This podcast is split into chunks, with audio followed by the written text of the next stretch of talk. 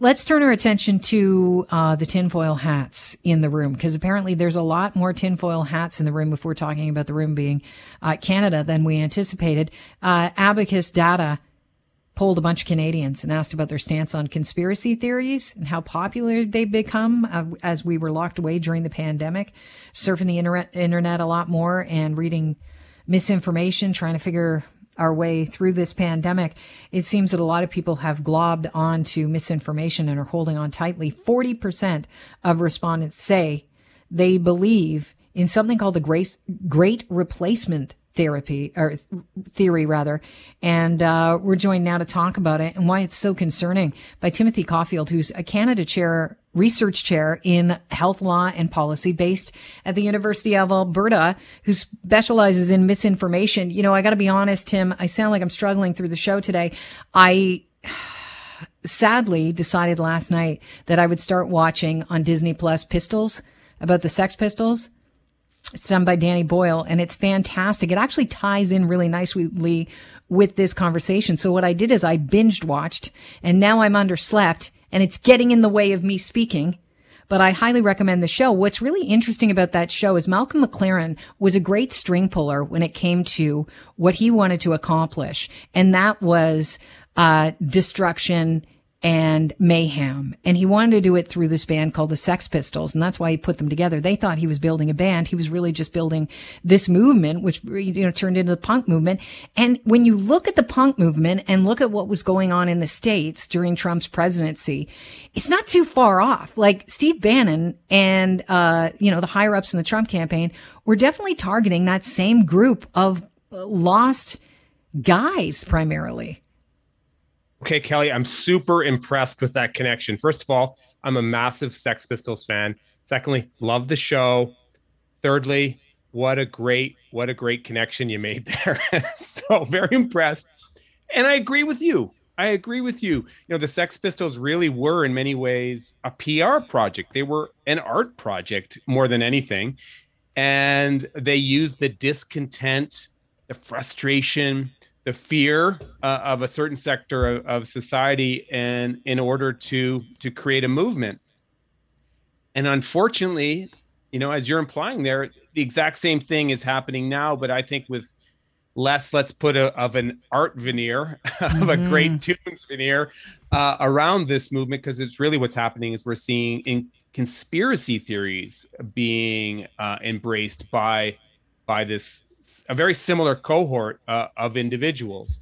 Uh, yeah, the, the data that's that's emerging over the last couple months. There was a survey that, that came out just you know days ago, and, and it fits very nicely with other research that has been done. Has really found this incredible normalization of conspiracy theories. You know, gone, these are conspiracy theories that are hardcore, Kelly. These are hardcore conspiracy theories that have gone kind of from the fringes to being being normalized. You know, this idea that Bill Gates started the pandemic in order to force vaccination so we could put microchips in all of us.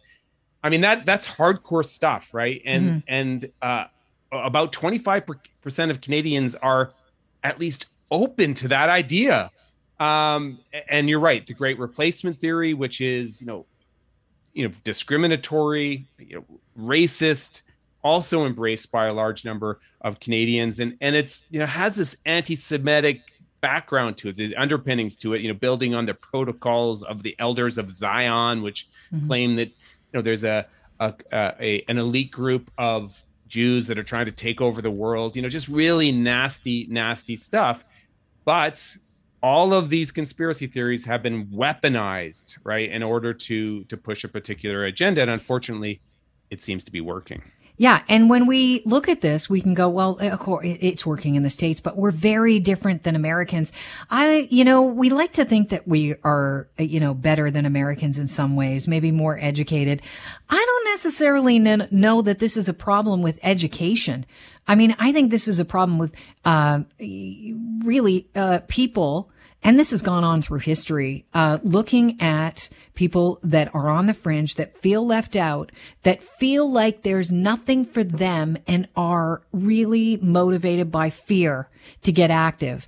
And so this idea, like the great replacement theory, I think you all, you have to have a bit of intelligence to kind of break it all down. If that's the case, we're not talking about generally dumb people that are miseducated or uneducated. They are misinformed and they're buying into this, but it, they are definitely being led by people who have an agenda. The unfortunate thing is they're not smart enough to recognize the agenda and the agenda is for numbers. Yeah, you're right, and, and research tells us, you know, backs up again exactly what you said. You know, people are more susceptible to conspiracy theories when there is, you know, a high degree of uncertainty, and we definitely saw that through the pandemic. When there is fear, right? When when people feel, as you just highlighted, that their place in society has been um, dissipated, right? When they they feel displaced, right?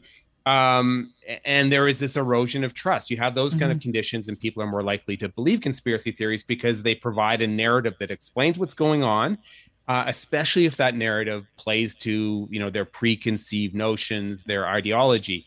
Uh, and so I think that that's what happened throughout the pandemic, and that's why we've seen the growth in these in the embrace of these conspiracy theories. And then, unfortunately, what's happening right now, and this is something we're looking at at, at the at our institute, is that this has really become about ideology.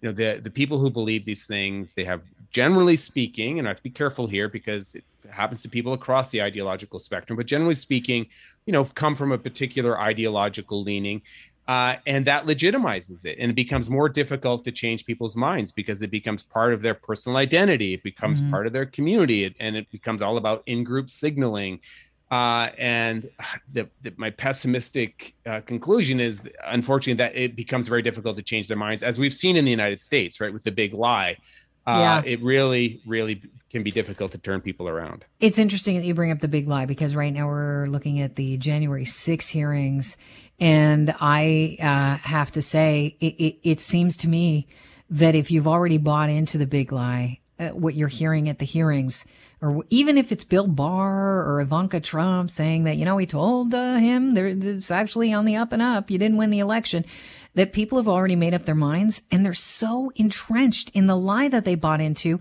that they feel like they're being had.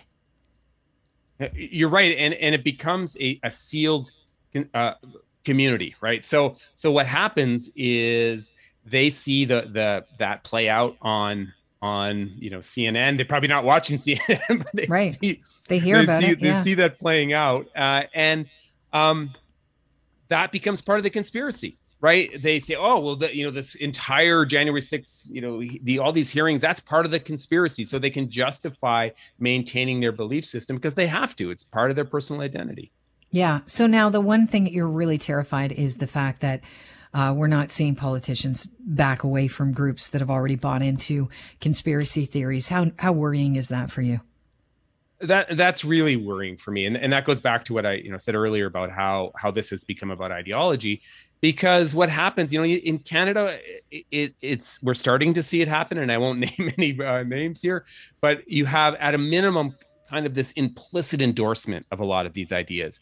And of course, they benefit from it. They're they're leveraging the conspiracy theory for political gain. And mm-hmm. um, in the United States, it's been much more explicit, of course, around the big lie. But you're starting to see similar themes emerge in Canada. And that and when that happens, you know, these conspiracy theories become legitimized, they become more entrenched, and it becomes much more difficult to turn things around. And, and I think it's really important to emphasize, Kelly, this really, really matters. I mean, we have good evidence that these kinds of conspiracy theories, they they kill people. They kill people. Yeah. Uh, they they lead to um, division discrimination, stigmatization, yeah. and uh, and they of course erode our, our our democracy. Yeah.